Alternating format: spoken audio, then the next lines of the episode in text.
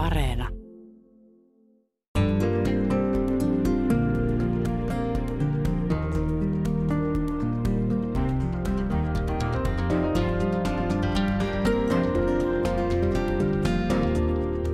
Yle puheessa Jenny Lehtinen.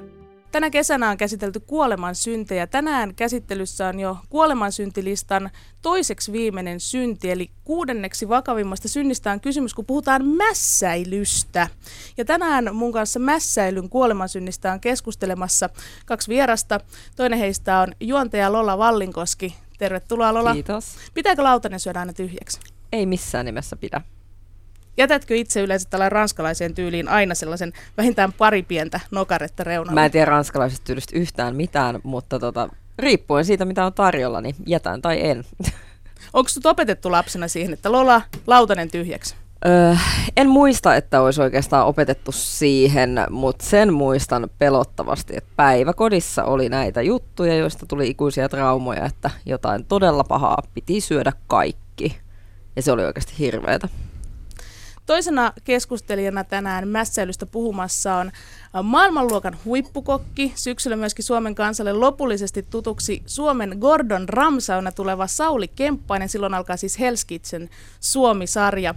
Hän on myös Suomen komein kokki, näin pyydettiin tituleeraamaan mies itse. Tervetuloa Sauli Kemppainen. Kiitos, kiitos. Aina sanotaan, että ei saa syödä kuormasta, mutta miten tuollainen huippukokki, joka tekee aivan levottomia keitoksia, niin miten sä voit vastustaa niitä? Vai syötkö se siellä aina salaa? Okei, okay, siis ensimmäiseksi pitää sanoa, että tämä syö kuormasta, niin silloin on vähän erilainen no käsitys. Tiedän, käsitys, kyllä mä tiedän. käsitys meidän ammattikunnassa, mutta tota, näistä ruuista, niin äh, kaikkehan puutuu tietenkin. Että tosi makehan niitä on kaikkia siinä syödä, mutta se kuuluu siihen ammattiin ja, ja onhan se hieno asia sille, että pääsee kaikkea kivaa syömään koko ajan, totta kai. Mm. Ja teet sitä jatkuvasti.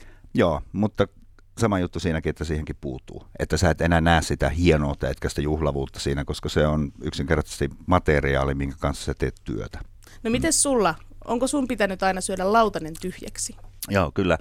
Meillä ei niin missään nimessä mikään rikas, rikas perhe eikä semmoinenkään ollut niin kuin mun lapsuudessa, niin, niin kyllä, kyllä se oli oikeasti respekti sitä ruokaa kohtaan, että piti syödä. Jatkatko perinnettä nykyään?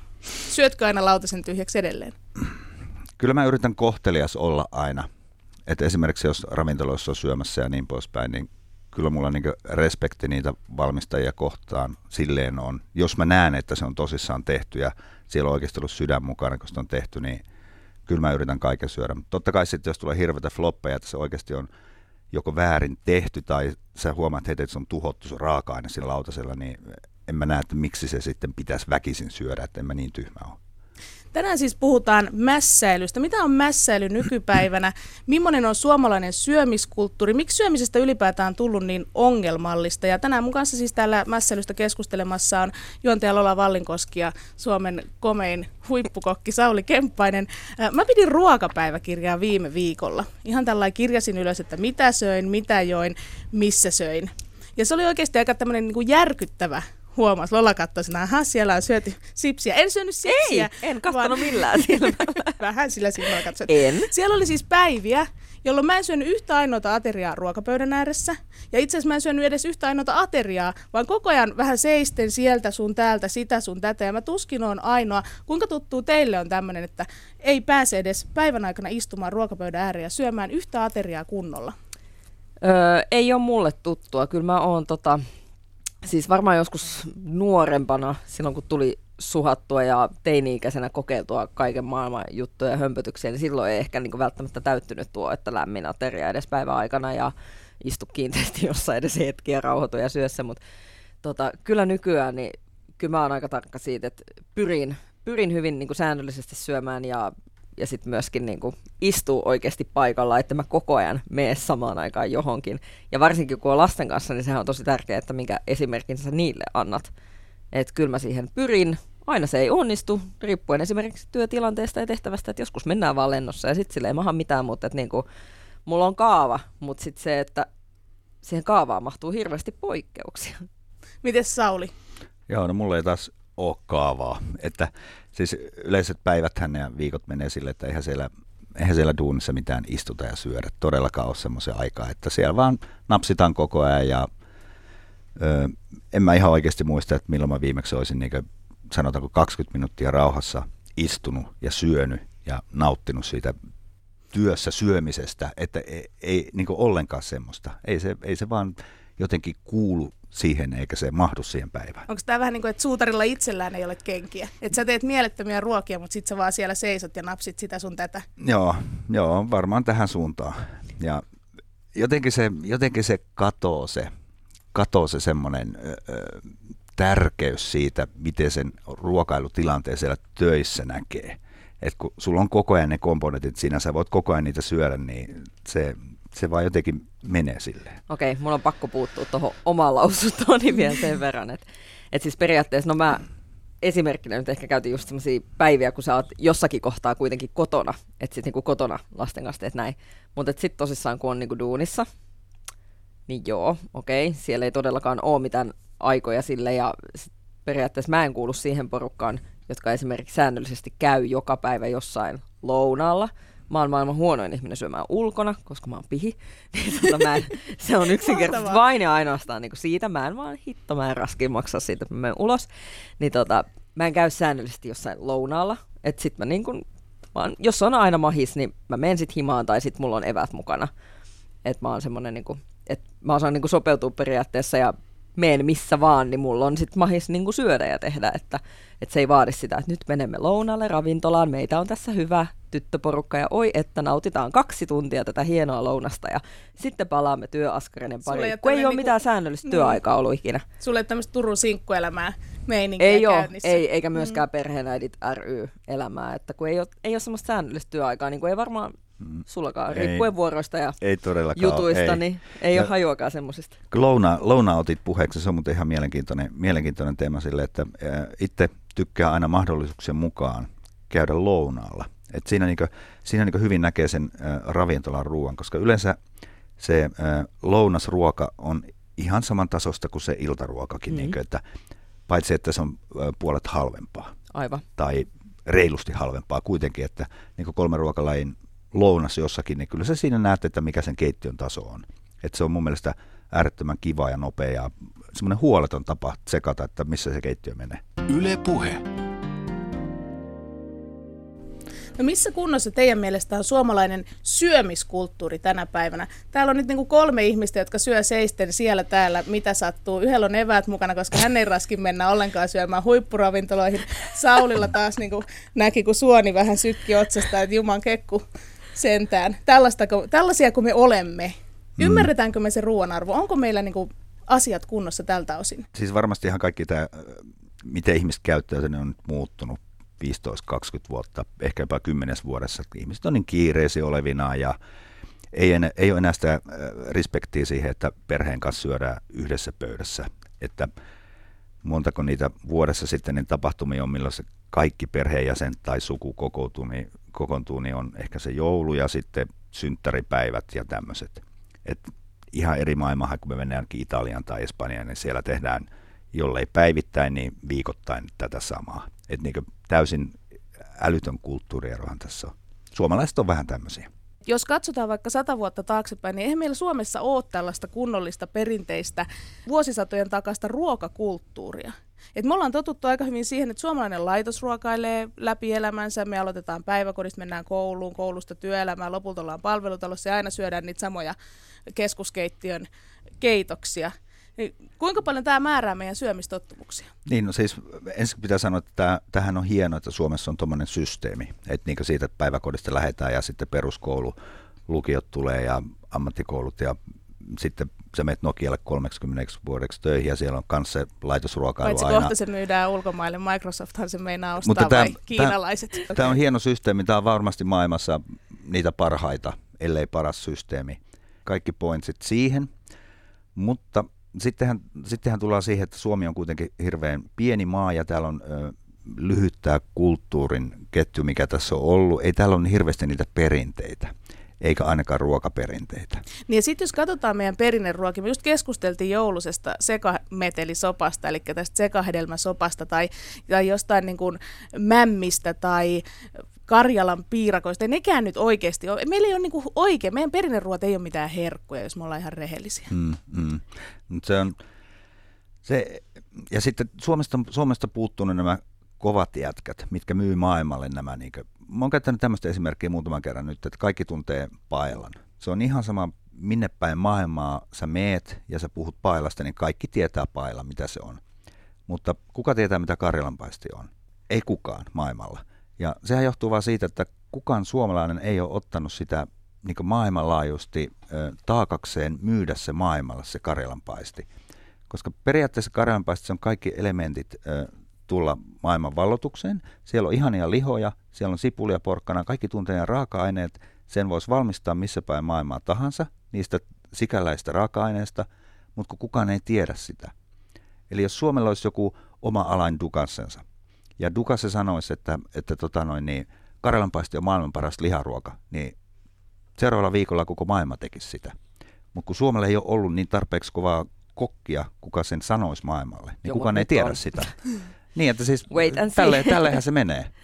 Mm. Mutta niin, mä mietin tätä kanssa, että mähän heti häpäsin tässä meidän perinneruot. Ne on pahoja eikä ne maistu hyvältä. Jos joku veisi Karjalanpaistin maailmalle, niin löydettäisikö me kenties paremmin myöskin tämän omien juurtemme herkut? Joo, ja sitten se usko siihen. Kun suomalaiset on ö, luonnostaan ujoja, arkoja, ne ei usko omiin vahvuuksiin, niin eihän me osata kuvitella, että karjalanpaisti voisi olla hirveän hyvää. Mutta sehän on ihan älyttömän hyvää. Siinä on vain perusraaka-aineet, sitä ei ole sotkettu millään ihme mausteilla. Eli jos sinne pannaan vaikka porsasta ja nautaa ja lammasta siihen lihaksi, niin nehän maistuu silloin ne omat raaka-aineen maut vahvasti. Ja sehän on ruoanlaiton tarkoitus. Tänään puhutaan siis kuolemansynnistä mässäilystä. Mun kanssa keskustelemassa täällä on juontaja Lola Vallinkoski ja huippukokki Sauli Kemppainen.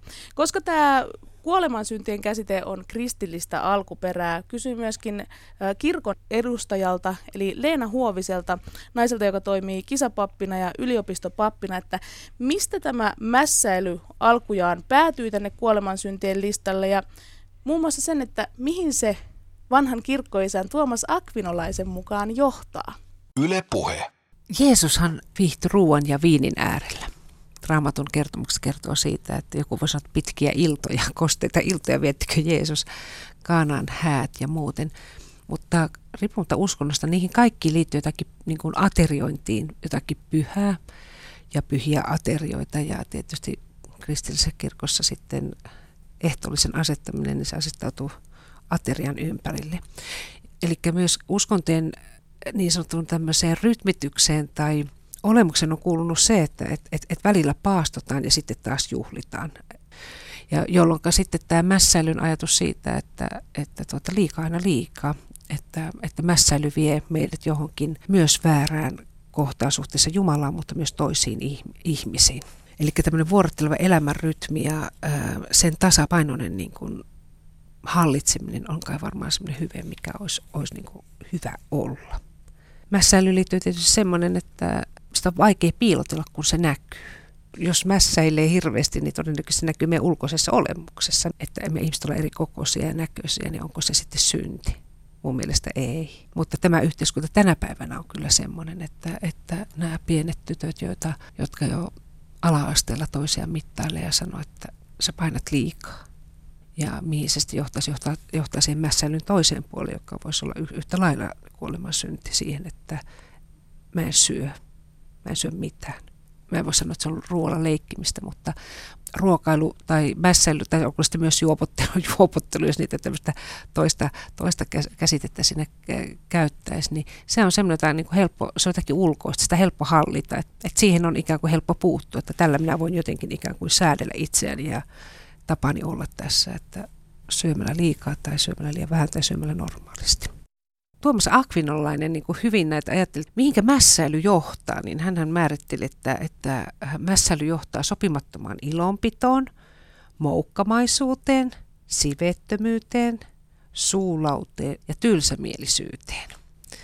Ja näin tietysti voidaan, että ne on kohtuullisen viattomia syntejä hengellisyydessä niin tämä vatsanpalvo, vatsanpalvonnan hillitseminen, eli mässäilyn karttaminen, niin se oli ikään kuin tämmöisen kilvoituksen ensiaskel.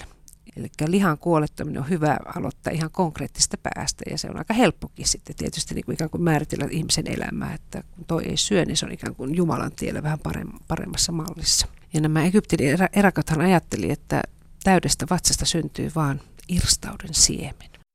No jos mä ajatellaan, että, että äm, ruoka siunataan pöydässä ja, ja siinä kiitetään Jumalaa pöydän antimista, maansadosta ja ylipäätänsä, että meillä se ruoka on, jo, jolla vatsamme täyttää. Niin siihen nähden niin tämä maailman kahteen jakautuneisuus, että osalla porukalla ei ole ruokaa ja sitten meillä, jolla on ruokaa, ja me laitetaan kuinka monta kiloa vuodessa roskiin ruokaa. Me, me hankimme ja ostamme ruokaa, jota me emme pysty edes, edes syömään. Ja sitten on tämä, tämä iänikuinen painonpudotuspeli, joka on ympärivuotinen ää, aikakauslehtiä ja, ja median kautta tuleva, että, joka, joka viestii sitä, että sä et ole koskaan sopiva. Kyllä varmaan on elinvoimainen, jos ajatellaan, että, että sen ongelman kanssa, niin kun tuosta jos Aleksanterin kadulta ihmistä kysytään, niin mä en tiedä, olisiko se 90, joka sanoisi, että yrittänyt koko ajan laihduttaa. Tai mä yritän ainakin jotakin, että mä olisin jotakin muuta, että mä en ole tyytyväinen siihen, mitä mä tässä oon. Eli silloin se katse on konkreettisesti siihen, että, että mä syön liikaa tai juonko mä liikaa. Se voidaan niin kuin ajatella myös niin kuin tietysti siihen juo, juomisen puolelle, että tämä kummallinen tämä meidän maailma.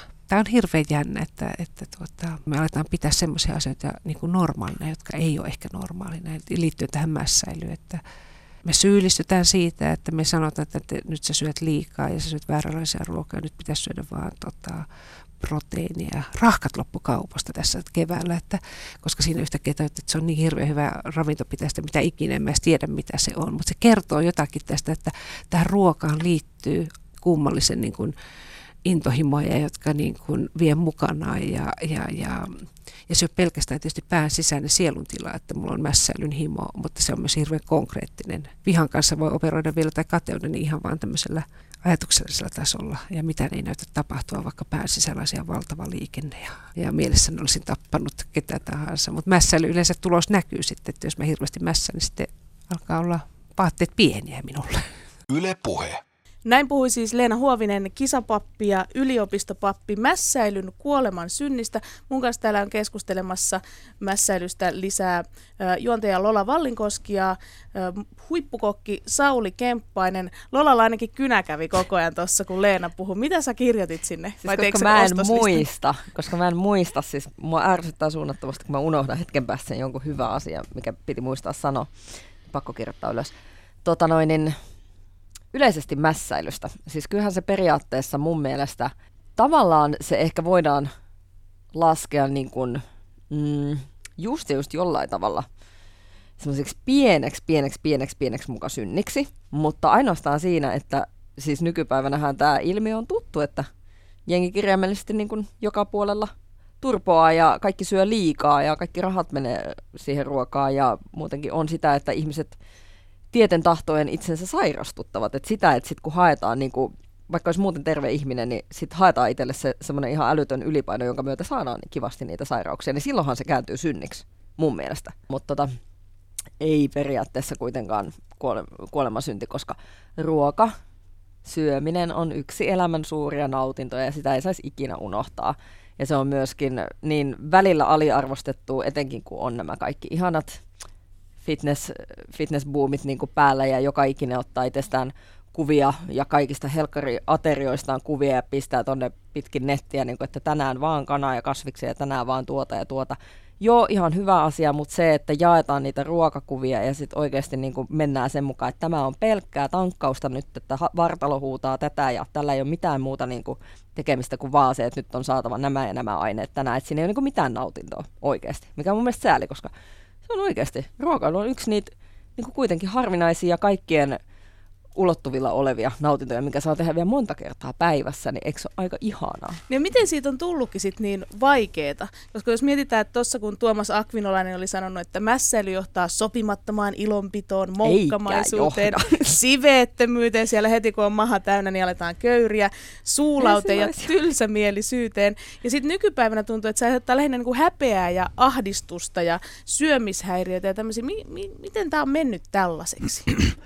mun mielestä tässä ihan selkeä, selkeä juttu tässä koko, koko tässä ruoan ja syömisen käytön määrässä, niin, niin tarjonnan ja kysynnän lakihan tässä pätee. Että jos mietitään 50, 60, 70-luvulla, niin mitä vaihtoehtoja sulla oli ylipäätänsä syödä? Sulla oli niitä kaurahiutaleita ja sitten sulla oli perunoita ja niitä, mitä sä sait sieltä omasta pellosta. Ruskeaa kastiketta. Niin, kaupahyllyllä ei ollut hirveästi vaihtoehtoja. Mm. Eli ethän sä edes mitään hirveän epäterveellistä silloin saanut mistään. Aivan. Mutta nyt kun on maailma muuttunut ja on kaikkea ihan hulluna tarjolla, ihan kaikkea saa, niin kyllähän nykyihmisen pitää myöskin kaikkea silloin kokeilla. Totta kai sä Et niinkö kokeilla. Samalla lailla se, mitä enemmän niitä tuotteita tulee, niin kaikkea pitää kokeilla. Sitten paradoksaalista on se, että samaan aikaan on tämä tämä fitness-trendius ja pitää näyttää hyvältä. Eli kun ihmisen pitää yrittää elämänsä aikana kaikkeen ehtiä, niin sen pitää yrittää ne fitnessjutus tehdä ja näyttää hyvältä, kun se laittaa Facebookiin niitä kuvia. Ja samaan aikaan sen pitää kokeilla kaikki ne uudet raaka-aineet, mitä sinne hyllyyn on tullut. Ootko maistanut, on maistanut. Ja niin kuin, tämähän on ihan Niin mahdoton toi on tilanne. oikeasti hirveätä, kun miettii, kuinka paljon, yhtälö. uusia, niin, ja kuinka paljon vaikka uusia jäätelöitä tulee joka kesä. Niin. Et jos Esim. haluaa niitä maistaa kaikkia, ja eihän se nyt yhdellä maistokerralla yleensä tule selväksi, että oliko se hyvä vai ei, niin siinähän on jo niin kuin joka päivälle kolme tetteröä niin kuin syötävänä. Mm. Joo, joo. Se on, niinkö, se on niinkö jännä tilanne sille, että kun ihmisellä on niin paljon niitä vaihtoehtoja, ei ennen ollut vaihtoehtoja niin paljon, niin kyllähän se ihan selkeästi tämäkin suuntaa sitä, että minkälaiset, minkälaisia ihmiset nyt on.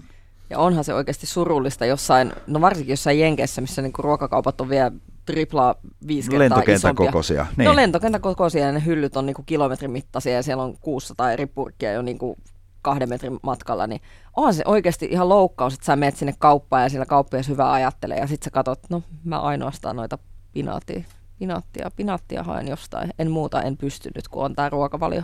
Ja ihmisiä, ihmisiä nyt tänä aikana niin hirveästi lokeroidaan ja ö, ö, niputetaan johonkin kasoihin, että sä kuulut tohon kasaan ja sä kuulut tohon kasaan ja sitten ne muuttaa jopa omaa ajattelumaailmaa sen takia, kun joku sanoo, että Joo. sä, sä oot ylipainoinen, niin sun painoindeksi on tämä ja tämä, niin sitten se rupeaa ajattelemaan, se ei ehkä haluaisi ne ajatella, mutta se rupeaa väkisin ajattelemaan jotenkin eri lailla kuin miten se oikeasti ajattelisi siitä mm. ruuasta ja sitten se rupeaa miettimään, että mitä mä syön ja eihän, ennen oli ihmisillä kaikki hyviä, toinen oli vähän pyöreämpi ja toinen oli hoikempi, mutta kaikilla oli hyvä ollaan- olla ja kaikilla oli, kellä ei ollut nälkä. Niin. Et niinkö, tässä on vaan niinkö, maailma on ajanut ihmiset semmoiseen, semmoiseen koloon. Ja siellä ne on ja ne ottaa niitä Me heilutaan käskyjä. ääripäästä toiseen, Niin. että välillä ollaan hirveässä nälässä, välillä mässäillään hulluna, lapset laihduttaa. Ja jokainen ihminen on yksilöllinen. Niin Nimenomaan. vaan jokainen ihminen itse tietää, että milloin hänellä on hyvä olla. Toinen tykkää, että se syö kaksi pizzaa, silloin silloin on hyvä olla.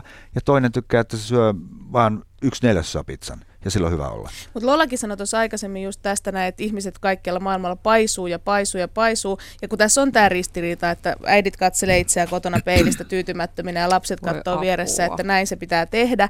Ja todellakin siis ystävilläni on just ekaluokkalaisia tyttöjä. Kyllä se jo siellä niiden parissa on se, että nyt en ota välipalaa, koska olen muka, minulla on muka jotain mahaa, vaikka olisi niinku ihan normaali pikkutyttö. Toisaalta sitten meille myöskin ylhäältä päin tulee koko ajan tätä, että THL huutaa, että suomalaiset hukkuu läskeihinsä, että nyt niinku kaikkien pitää laihduttaa ja näin.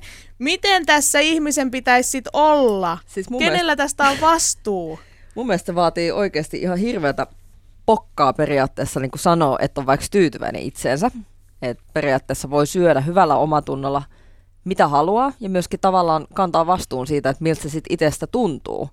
Että se, että jo toiset ihmiset osaa sen, että ne osaa syödä hyvällä omatunnolla ja niitä ei niinku haittaa pätkääkään, mutta se, että jos että sit sä oikeasti huomaat, että sulla alkaa niinku, sä meet lääkärille viikoittain, kun sulla on joku eri sairaus tai eri oire, niin sittenhän sun pitää myöskin hiffata, että ei tämä välttämättä niinku ole ihan hyvä juttu, että terveys niinku ennen kaikkea. Ääripäät, ääripäät mä ymmärrän nämä kaikki tämmöiset jotkut fitness-tarat sun muut ja, ja ö, kehorakentajat, kaikki tämmöistä, On. mikä pitää kaikki kalorit laskea näin. Se on ok, se on heidän elämä, elämä ja he tekee sen silleen.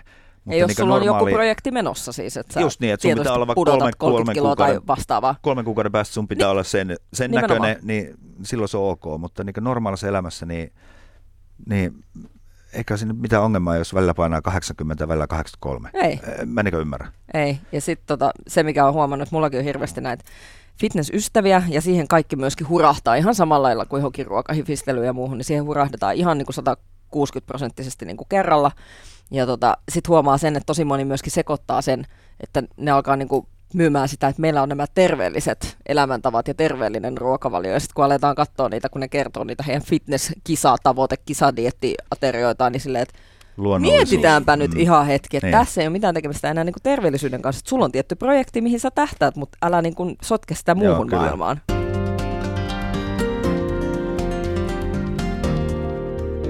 Yle puheessa Jenny Lehtinen. Tänään siis keskustellaan mässäilyn kuolemansynnistä. Kuolemansynnistä, joka on vain se toiseksi lievin. Sen jälkeen on ainoastaan enää, tiedättekö muuten mikä?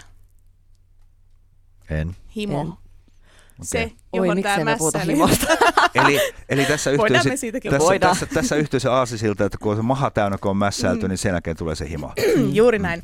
Mun kanssa siis keskustelemassa täällä on juontaja Lola Vallinkoski ja huippukokki Sauli Kemppanen, joka tullaan siis syksyllä näkemään muun muassa Helskitsen Suomi tänä räyhäävänä keittiömestarina, joka pistää kokit ruotuun. Mikä on tämmöistä äärimmäisintä ruoalla hifistelyä, johon te olette törmänneet? Ö, mulla, se, mulla se menee varmaan siihen ruoamakuun. Sille, että ö, mä varmaan ajattelen vähän eri lailla tästä ruoasta kuin aika moni muu ihminen, mutta sille, että mulle se on niin kaikista suurinta hifistelyä, että mä, on, mä syön jotain ruokaa ja se maistuu ihan törkeän paljon siltä itseltään. Että niin mulla se kääntyy niin siihen ammatilliseen puoleen siihen, että miten se on saatu se porkkana maistumaan niin porkkanalta. Mä oon syömässä jossain ravintolassa ja sitten siellä on vaikka porkkana ja karitsaa siinä lautasella, niin että se karista, karitsa maistuu niin paljon siltä itseltään ja se porkkana on, porkkana on valmistettu silleen, että se on saatu se oma maku ulos sieltä. Silloin mä oon niin ihan sanaton. Ja jotenkin ollaan tosi back to basics, eli perusasioiden äärellä. Juuri näin. Mites Lola? Voi mitä mä voisin sanoa ruokahifistelystä, kun en ole itse ikinä sitä edes harrastanut, niin en ole periaatteessa kauheasti törmännytkään siihen. Mutta Että tota, tota... hakenut joskus täyden kuun aikaa jotain tietyltä kalliolta jotain pientä luonnon yrttiä, jotta hei, saat aika, juuri sille. aika hiljasta on. Et en Mutta sekin, sekin kuuluu kyllä hifistelyyn, että ö, itse, itse poimii me mar, ne marjat sieltä tai ne sienet ja sen jälkeen itse, itse valmistaa, kun sekin on, sekin on tässä back, back to the base. Mm. Mm. Että niinkö, e- ei osteta niistä hypermarketeista, mitkä on lentokentän kokesi, kokoisia niitä tuotteita, vaan käydään itse hakkeen mettästä ja sitten tehdään ne saman tien tuoreena. Niin mun mielestä se on kyllä aikamoista hifistelyä kanssa. Okei, no mä sanon mun näkökulma, mikä tietenkin yllättäen menee tuohon taas tuon pihiyden kanssa, mutta siis se on ehkä mulle sitä pahinta hifistelyä, että on joku todella, todella hieno ravintola jossain maailmalla. Ja sitten puhutaan niinku rehellisesti siitä, että ne annokset on niinku siis neljä-viisi kertaa kalliimpia kuin muualla. Ja sitten se on kirjaimellisesti se, että sä meet oikeasti jonkun toisen safkopaikan kautta himaa. Että sä et saa siitä edes niinku sitä pelkän pääruuan niinku täyttänyttä oloa, vaikka sulla olisi niinku siinä kolme neljä ruokalajia, että se on oikeasti jo niin naurettavan pieni, että sit sä voit ottaa niitä valokuvia ja jakaa niitä oikeasti jo ihmisille, että please, kato tätä. Mä ymmärrän, jos otetaan vaan niinku kuvia annoksista, että tehdään johonkin kirjoja tälleen, mutta aina itsellä on kuitenkin vanhana urheilijana ja kilpailijana miehen kanssa, joka kuitenkin on reipas satakiloinen, niin kyllähän sitä vaatii, niin kuin, että siinä on sitten oikeasti jotain syötävää, että et se ei ole vaan se, että no maistoin tuosta kerran ja no se olikin tavallaan siinä.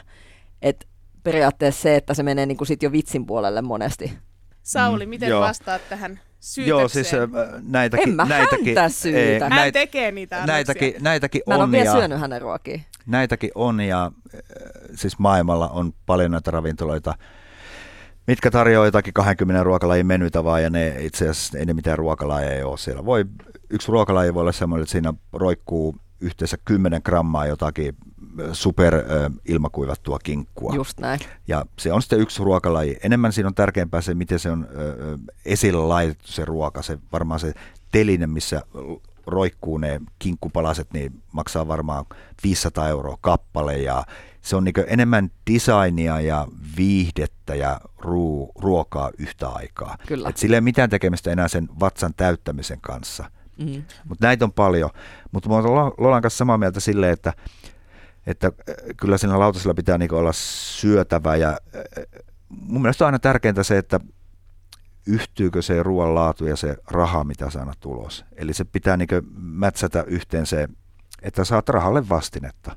No kuinka paljon meidän syömällä ruoalla on merkitystä meidän identiteetin kannalta?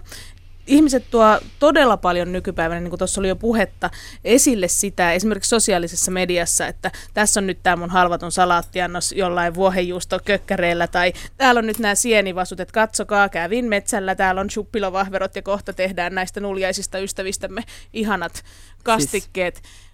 Onhan sillä.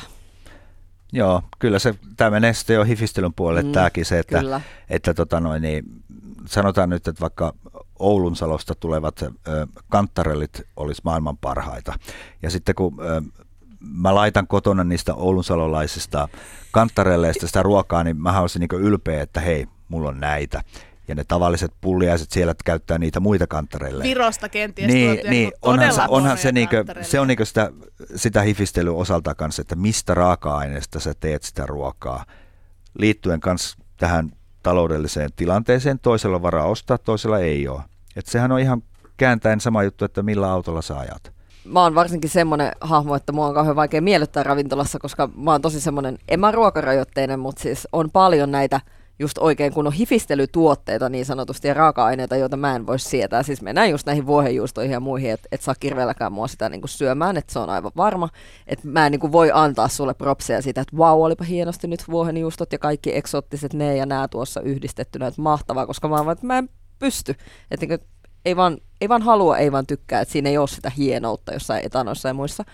Mutta tota, itse jos hifistelee, niin mä en tiedä johtaako tämä siihen, että kun on kato afrikkalaista verta puolet kuitenkin ja sitten ollaan siellä ehkä vielä enemmän siinä metsästysmeiningissä oltu niin kuin lähempänä kuin nyt Suomen ajassa, niin, niin sitten jotenkin näet kaikki tämmöiset hienot villieläimet. Niin sitten jos on itsellä jotain niin kuin tosi eksoottista, että löytyy niin kuin pakkasesta tälläkin hetkellä jotain villisikoja ja erilaisia hyppyantilooppeja ja muita, niin niillä mä hifistelen ja niillä mä leijun, koska ne on ihan sairaan hyviä ja mä tiedän niin hyvän paikan, mistä niitä saa, niin niillä on kiva niin kuin sillä hifistellä kavereilla, että hei, oot sä syönyt hyppyantilooppia, että tehäs vähän.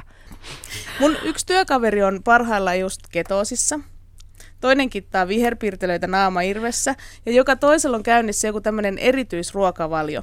Jos nykypäivänä ei samalla tavalla määrällisesti mässäillä kuin entisajan orgioissa, niin kyllä nykyään osataan todellakin niin sanotusti niin kuin leikkiä ruoalla. Vai mitä muuta tollanen muka on? Mistä meille tulee tämmöinen vietti, että aina kun meillä on varaa, niin me ruvetaan nimenomaan leikkimään ruoalla jollain tavalla. Me ruvetaan rajoittelemaan itseämme ja toisemme. En syö tota ja ton syön ja nyt syön vaan tota. Mä uskon, että tämäkin kaatuu, kaatuu sen niskaan, että ihmiset vaan haluaa jotain muuta ja erilaista. Ja, ja aina pitäisi keksiä jotain uutta. Ollaan vähän parempia kuin muut. Niin, ja sitten, no siis tärkeintähän siinä jutussa on sitten se, että kun joku ihminen semmoisen alo- aloittaa vaikka, se rupeaa pitämään blogia siitä ja semmoista, niin, niin jännähän aina seurata, että kuinka kauan se kestää. Kestää yleensä pari viikkoa ja sitten se unohtuu. Tänään siis puhutaan mässäilystä, kuoleman synnistä, joka nykypäivänä, niin, kuinka elävä se nykyään on? Voidaanko me ajatella, että mässäily on nykypäivänä syntiä? Mun kanssa keskustelemassa on juontaja Lola Vallinkoski sekä huippukokki Sauli Kemppainen. Aikaisemminhan ruoka oli siis polttoainetta. Mentiin sinne pellolle, siellä oli leivät voipaperissa ja vähän läskiä välissä ja ne syötiin siellä ja tehtiin taas töitä ja näin edespäin. Mutta millainen on nykypäivän terve suhtautuminen ruokaan? Älä minua kato, en mä tiedä, onko mulla semmoinen. Terve suhtautuminen ruokaan. Äh, siis totta kai kaikkihan lähtee silleen, kun se on aina lähtenyt. Eli tota, niin lapsi oppii sen, mitä äiti ja isä opettaa. Eli kyllä se sieltä kotoa vaan lähtee ja ö, terveet elämäntavat siellä, niin lapsi oppii niin automaattisesti siihen terveeseen rytmiin. Totta kai sitten siinä vaiheessa, kun lapsi on 17, 18, 19 tai jotain, niin tarvitsisi vähän ruveta omilla aivoilla myöskin ajattelemaan ja sitten voi suuntautua johonkin suuntaan, mutta se, että kyllähän peruskoulutus sieltä koto tulee. Mm. Aluksi puhuttiin tästä, että pitääkö lautanen syödä tyhjäksi. Ja sehän on esimerkiksi yksi tämmöinen asia, mikä on varmasti tämmöiselle, ainakin mä oon 70-luvulla syntynyt, niin Kuin mun myös. ikäpolven lapsille tämmöinen niin kuin hoettu mantra, joka nykypäivänä pidetään yhtenä suurimpana syynä siihen, että ihmiset on nykyään lihavia, koska ei olla annettu lasten oppia tunnistamaan esimerkiksi omaa kylläisyyttään, vaan että sit kun on ollut täynnä, niin sitkin on Vanhemmat vielä pitänyt. ja kyllä syöt kaiken. Siis niin. mä en muista oikeasti, että mut olisi pakotettu syömään kotona ikinä lautasia tyhjäksi, tai ehkä mä söin vaan automaattisesti, koska tykkäsin mitä sain ja olin tyytyväinen siihen. Mutta tota, mä en ainakaan, mä en pakota mun lapsia syömään. Meillä on periaate, että kaikkea on maistettava. Et siis ihan joka asia on maistettava.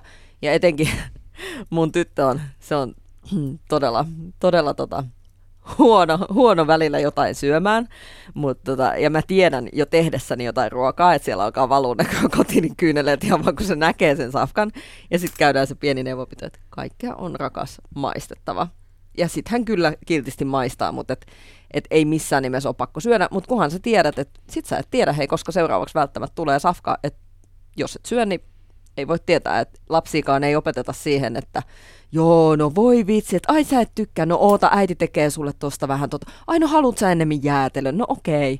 vaan niin kuin, että se mikä on tarjolla, niin sitä syödään. Jos et pidä, niin koita edes sen verran, että saat siitä jotain hyötyä, kun sitten ei tiedä mitä tapahtuu. Ja toi just niin nuorilla, nuorilla ja lapsilla se on mun mielestä älyttömän, älyttömän hyvä tapa tuo, että niin kaikkea just pitäisi maistaa. Mm. Et se, että kyllä, niin kuin, kyllä ihminen osaa sitten omilla aivoillaan tehdä sen päätöksen, että tykkäänkö mä tästä, haluanko mä tätä syödä toiste, kun sä oot sitä kerran maistanut, mutta niin eihän voi olla niin maistamatta sanoa, että en tykkää. Ei. Et niin kaikkea jos pitäisi kokeilla ja sitten tehdä omat päätökset siitä, että haluatko elää pizzan kanssa loppuelämän vai haluatko elää salatin kanssa. Tässä niin. on myöskin tämä, että kerran maistaminenhän ei yleensä auta mitään, vaan makuihinhan tottuu ajan mm. mittaan, kun niitä syö. Mä oon esimerkiksi itse opetellut syömään kaprikset ja oliivit ihan vaan sillä, että aina kun niitä oli tarjolla, mä söin sen pari, vaikka mä en tykännyt niistä ensimmäiseen 19 kertaa. Ja sitten 20 kerralla mä olin, että vitsi, tämä oliivi on muuten hyvä. Ja nythän mä syön niitä niinku aivan intopinkeenä. Joo, tohonkin tulee sitten taas tulee se tilanne ja se hetki. Että se, että Vanha klassikko suomalainen sanoi, että fetasalatti maistuu parhaalta Kreikassa. No, oh niin varmaan, kun siinä on se tilanne, siinä on se vesi ja siinä on se ulkomaalainen henkilö puhuu sitä kreikkaa ja sitten se, se vaan jää mieleen niin muistikuvana, että mm-hmm. se oli ihana siellä. Vaikka se tekisi kotona se salati ja se olisi sata kertaa parman makunen, niin kun sulla on se muisto siellä pienessä aivolohkossa, niin siitä tulee se, että se mukaan maistuu paremmalta. Että tähän kaikki on tilanteesta riippuvainen. No mitä kaikki ihmisen pitäisi osata syödä ja miksi Lola tuossa sanoi, että hän ei koske vuohenjuustoon, fetan siis kohdalla... Mä olen maistanut, kyllä. Mä olen Montako maistanut kertaa? hyvin. Öö, monta siis. E, puhutaan kuitenkin niin kuin yli viisi kertaa todennäköisesti. Mutta siis mä oon tosi semmonen, että just nämä hienot hifiruot, millä jotkut yrittää aina tehdä vaikutusta, että voi mä olen tehnyt sulle vuohenjuusta sitä, tätä ja tuota, ja sitten olen lisännyt tuonne vähän niin kuin sitä ja tätä, niin siis ne menee tosi monesti puihin mun kohdalla, koska mä oon muutenkin semmoinen ihminen, että mä oon hyvin ehdoton ja mun päätä on todella vaikea kääntää, jos olen jotain päättänyt. Tote, pätee myöskin tässä. Mun mielestä ennakkoluulottomuus on hyvä juttu Joo. niin ruoassa. Se, että, se, että älä, älä ole semmoinen, älä mene nurkkaan ja syö aina niitä, mitä sä syöt aina. Tässä niin voisi niin sanoa sen, että kun normaali ihminen menee pizzeriaan, niin minkä pizza sä tilaat? No sen saman kuin viimeksi. Eihän kukaan muuta sitä omaa, eikö niin? Et sä sanotaan, että jos sä kymmenen, viimeiset kymmenen kertaa, kun sä oot ollut pizzeriassa, niin pommin varmasti sä et ole tilannut viittä eri pizzaa, vaan kyllä sä pysyt siinä omassa aina. Mulla on kanssa aina vakiopizza, minkä mä tilaan. Ja äh, niin ennakkoluottomuus, halu, halu kokeilla ja ottaa riskejä, erilaisia raaka-aineita ja sitten sieltä voisi ehkä löytyä uusia suosikkeja. suosikkeja. Niin. Mut Mennä sinne asia... oman turvallisuusalueen mm. tai niin mukavuusalueen ulkopuolelle. Mutta harva käyn... asiahan on pahempi kuin se, että on tilannut sen kokeilevan uuden annoksen. Pettymys tuli. Ja mm. pettymys tulee sitten hirveä annoskateus niille, Ihan joilla on ne, niin kuin, ne tutut turvalliset annokset, joista ne nauttii itseänsä. Oh, no, mutta taas, taas pitäisi miettiä, että kerran täällä vaan eletään ja tämä on rajoitteinen tämä meidän aika täällä, niin pitäisi saada niitä kokemuksia niin paljon kuin mahdollista, että elämä olisi mm. tylsää. Mutta no. pakko, pakko mennä näihin kokeilemisiin, niin koska todellakin puoliksi nigerialaisena, niin olen myöskin käynyt kotimaassani ja on pakko sanoa, että jos on Suomessa ollut joskus ruokarajoitteinen tai muualla maailmassa jonkun mielestä, niin siellä olin kyllä siis todella ja oli myöskin mieheni ja yksi lapseni, joka oli mukana, niin siis kun siellä on vähän eri tyyliä, eri tavat, niin sitten kun tarjotaan sitä semmoista niin kuin oikeasti reippaan nyrkin kokosta jääkaapissa ollutta mustaksi grillattua eilisen päivän etanaa, semmoista niin kuin kylmää ja kovaa ja oikeasti sun nyrkin kokosta, niin saako kieltäytyä? Että ei kiitos, olen juuri syönyt, vaikka olisit viikon ollut oikeasti nälässä. Et silloin vähän, vähän silleen, että mun mies, joka syö siis kaiken, ihan kaiken, mitä tarjoat, niin juu, kiitos. Ei. Ja tässäkin on just tämä, että osaako kieltäytyä asiallisesti. Aivan. Vähän niin kuin se, että mikä se suhde siihen ruokaan nykypäivänä on, koska esimerkiksi mun lähipiirissä on sellainen ihminen, joka ei itse siedä sipulia.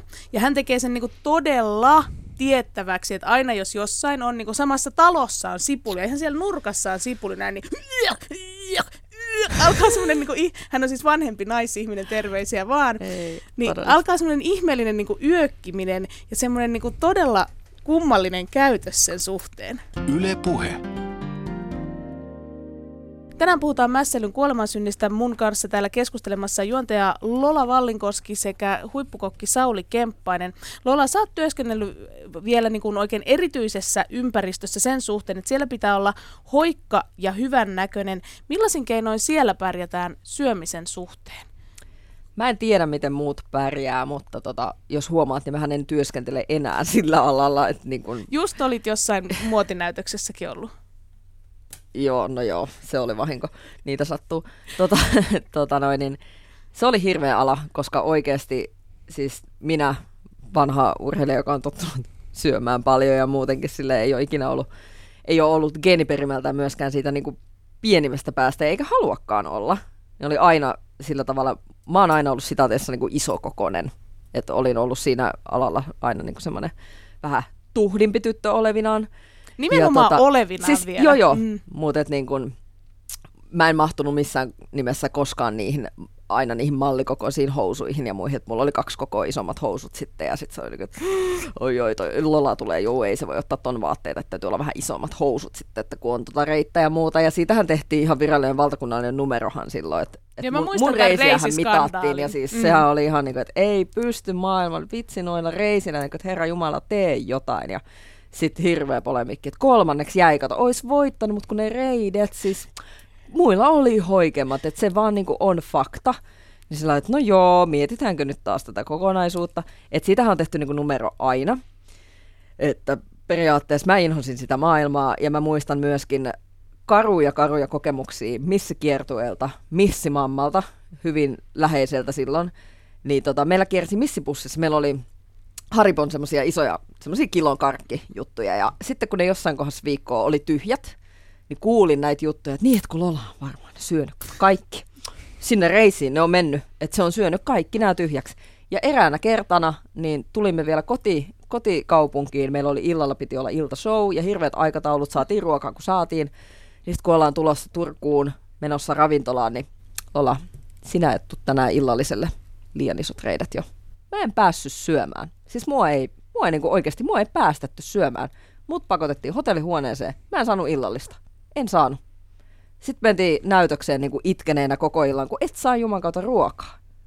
Ei anneta, kun on liian isot reidet. Ja sehän varmaan näkyy sinä iltana vielä. Haloo.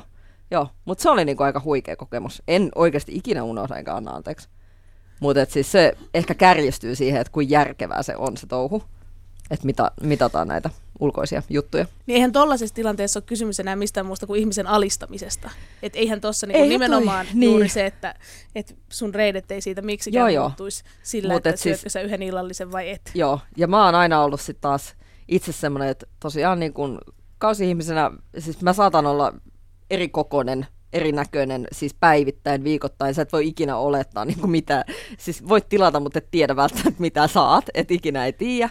Ja viihdyn itseni kanssa oikein kivasti ja nautin omasta elämästäni eikä niin kuin mitään valittamista. Että mä en sovi siihen kastiin, että vitsi, joka päivä pitäisi olla tota ja tota ja en todellakaan ole missimitossa enkä halua ikinä sinne mennäkään. Että tiedän kuin helvetillistä se on niin kuin mun tavoilla ja asenteilla ja muutenkin niin kuin haluilla periaatteessa. niin. Että Voi olla, että sun, tää sun stylissa, tää sun oma pääs on pelastanut sut monelta asialta, koska mulla on on varmasti jotain joo.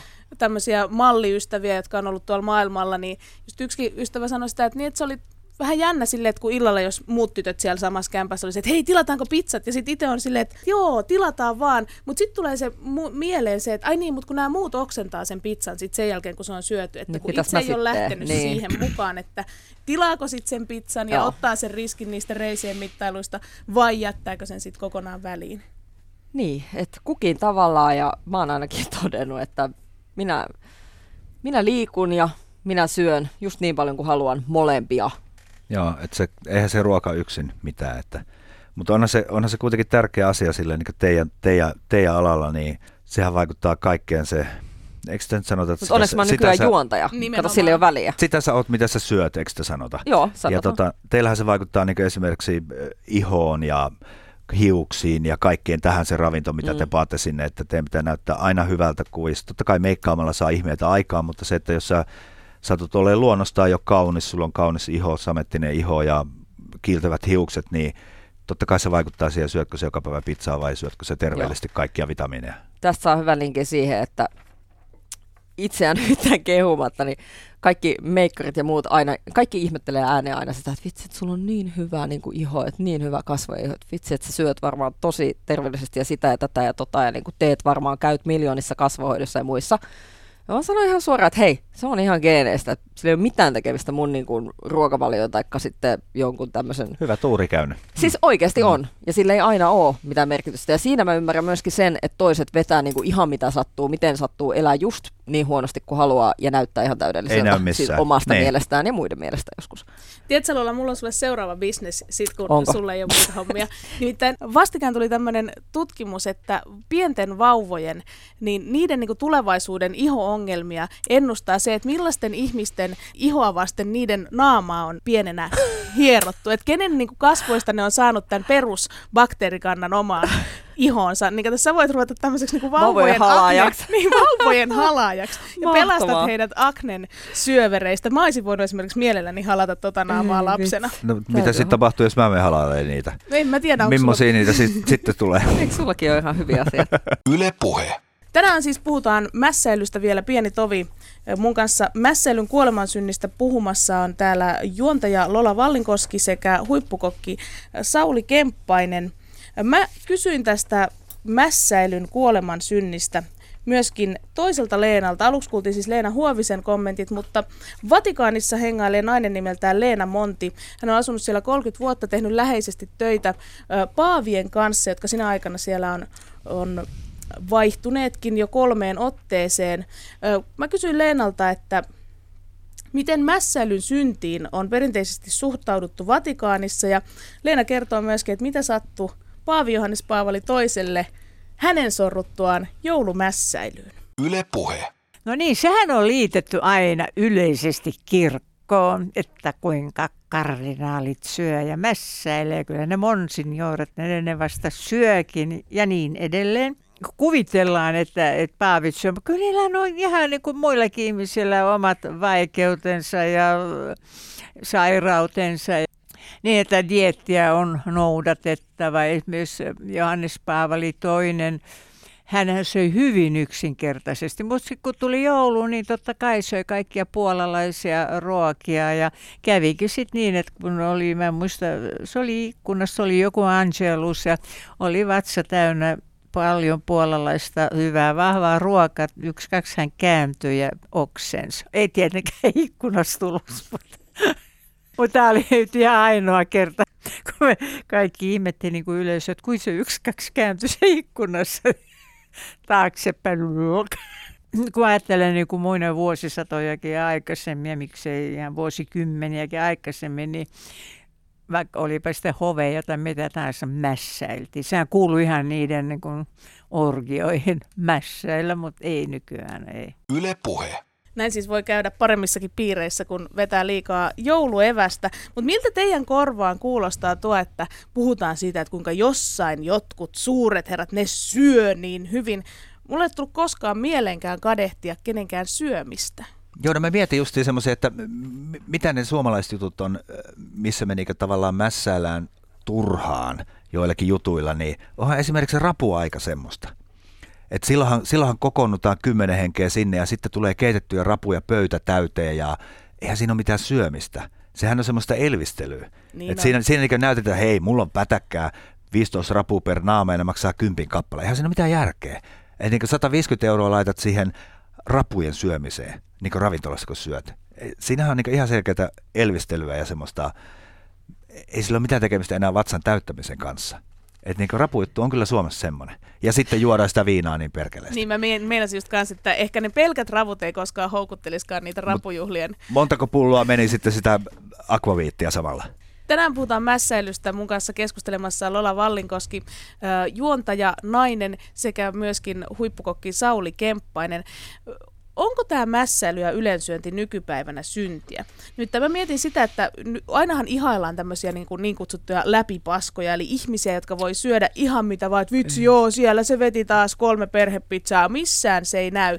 Eli tämmöinen niin ruoan haaskaaminen syömällä ei ole syntiä, kunhan se ei tartu niihin reisiin. Että se lihavuus on se, joka on oikeasti se synti. Ei. Riippumatta Synti- siitä, mistä se tulee. Ei, siis mun mielestä lihavuus ei ole vielä itsessään synti. Siis synti on se, jos sä teet itse sairaaksi.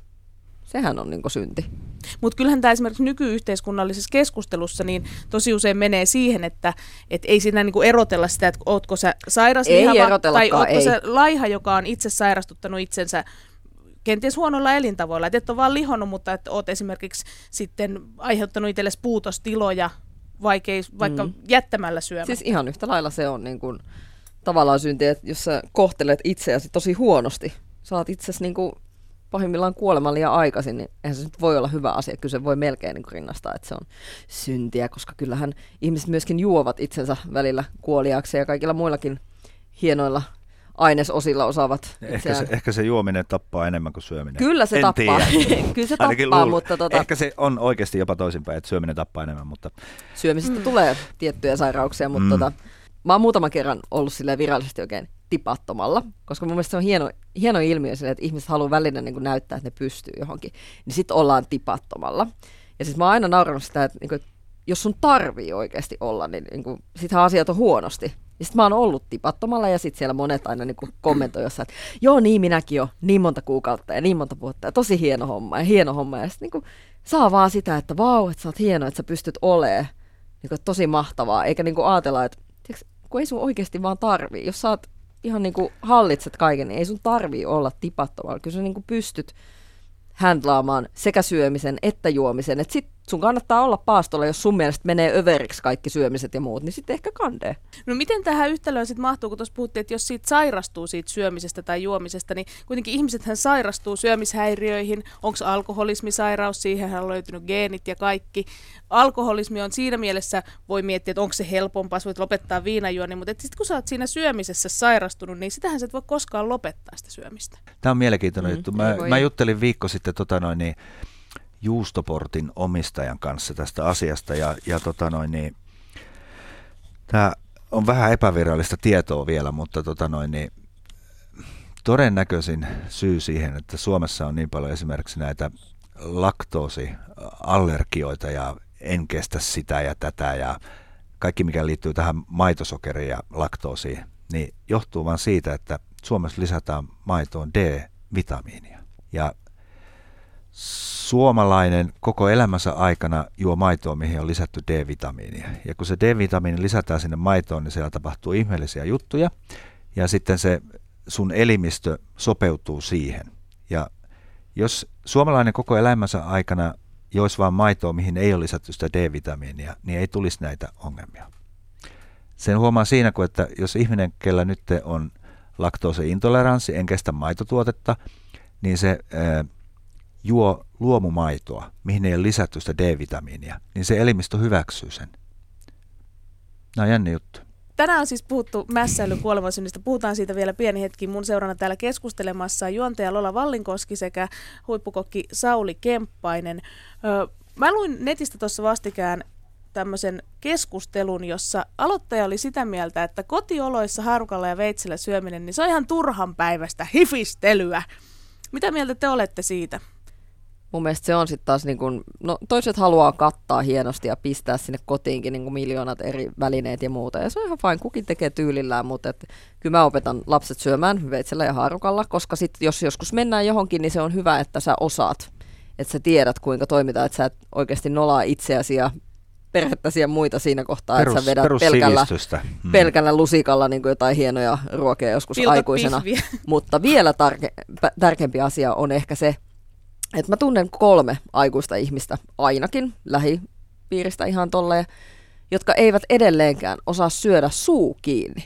Se on oikeasti maailman järkyttävintä. Kun sä istut jossain buffapöydässäkin tai muualla, niin sä koko ajan näet, kun pesukone linkoi siinä edessä, mitä siellä menee, mitä tapahtuu, miltä ne näyttää ja miltä ne ehkä maistuu. Ja sitten sitä puhetta tulee siinä samaan aikaan. Siis aikuiset ihmiset, jotka on muuten tosi niin kuin arvostetussa asemassa, hienoja, älykkäitä, fiksuja näin. Sitten mennään ruokapöytään ja fum, fum, alkaa kone käymään ja kaiken näet. No onhan se aika karua, jos kotona on ruokailuvälineenä vaan se armeija ja lusikkahaarukka. No niin joo. On se aika karua. Että niin kyllä niin mä en todellakaan halua, enkä mä ikinä, ikinä suosittelisi ketään, että kaikkea pitää osata ja kotona pitäisi kattaa kahdeksan Ei viinilasia ja kaikki haarukat ja lusikat. Mutta siis perusasiat taas, että äh, eikö se nyt ole ihan normaalia elämää, että voi olla muutakin ruokailuvälineitä kuin oikea käsi ja lusikka. Kyllä. Mikä on synnin palkka nykypäivänä? Mitä mässäilystä seuraa nykypäivänä? Se, että pankkitili on tyhjä. Iso maha. Ruoka-aineet on aika kalliita ja eh, eihän se tarvitse, kun sä menet City Markettiin ja ostat tai johonkin muuhun hypermarkettiin ja ostat sieltä lauantaille, sanotaan, että sulla tulee neljä vierasta, sä ostat niinkö viidelle hengelle tai kuudelle hengelle ruuat, käyt semmoisessa hypermarketissa tai sitten sä menet Stokkalle, niin aika monta kymmentä euroa tulee hintaero. Minkälaista ja mistä sä ostat? Niin kyllä se vaan maksaa rahaa. Suomi on älyttömän kallis maa ruoan kanssa. Mm. Eli mässäilystä seuraa köyhyys. Mitä muuta? Mässäilystä seuraa köyhyys, se on ihan fakta.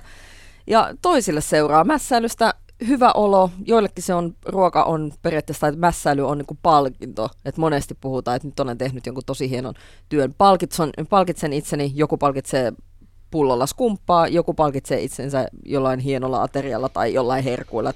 Mistä me löydettäisiin tähän mässäilyyn taas sellainen niin kuin ilo, mikä siihen on liitetty, että siitä seuraisi entistä enemmän nykypäivänäkin näitä kauniita syntejä, jotka oli näitä mitäs nämä nyt oli, sopimatonta ilonpitoa, vähän siveettömyyttä, suulautta, Yes. pientä tylsää mielisyyttä ja sen jälkeen se nimenomaan se irstauden siemen, että kansa pääsisi kunnon lomalle. Pitäisikö meidän järjestää semmoiset nyt sitten? Mm. Että Niin, en, en mä tiedä, onko se oikeasti sitten silleen, että, että se mitä sä näet joka päivä, niin jossain vaiheessa sokeudut ja se on tylsää. Rapupileet, kun ne on vaan kerran vuodessa, niin sehän on aina hieno kohokohta sen takia, kun sitä ei joka päivä näe. Joulu on Et- vähän sama. Niin, joulu on sama ja sitten nämä on tämmöisiä highlightteja, mitkä tulee vain kerran vuodessa, että siksi niitä osaa niinku arvostaa. Jo Leena Huovinen alussa sanoi, että kun aikaisemmin on ollut tämä vuorotteleva elämän rytmi, että ehkä, ehkä voisi ajatella sitä, että se voisi olla hyvä, että arkena oltaisiin perusasioiden näin. äärellä. Just näin, että jos sulla, on joka, taas ylös. jos sulla on joka viikonloppu orgiat, niin jossain vaiheessa ne orgiat ei enää tunnu hyvältä. Ei todellakaan. Mm. Et se on just se, että En mä niinku, suosittelisi joka toinen viikonloppu orgia. et just se, että niinku, teet jotain perus, perusjuttua ja sitten se juhlavuus tuntuu aina hienommalta. Kiitos oikein paljon Lola Vallinkoski ja Sauli Kemppainen. Kiitos. Kiitos. Menettekö mässäilemään? Joo, mennään. Voi tuonne olla. Pizza, pizza hatti heti.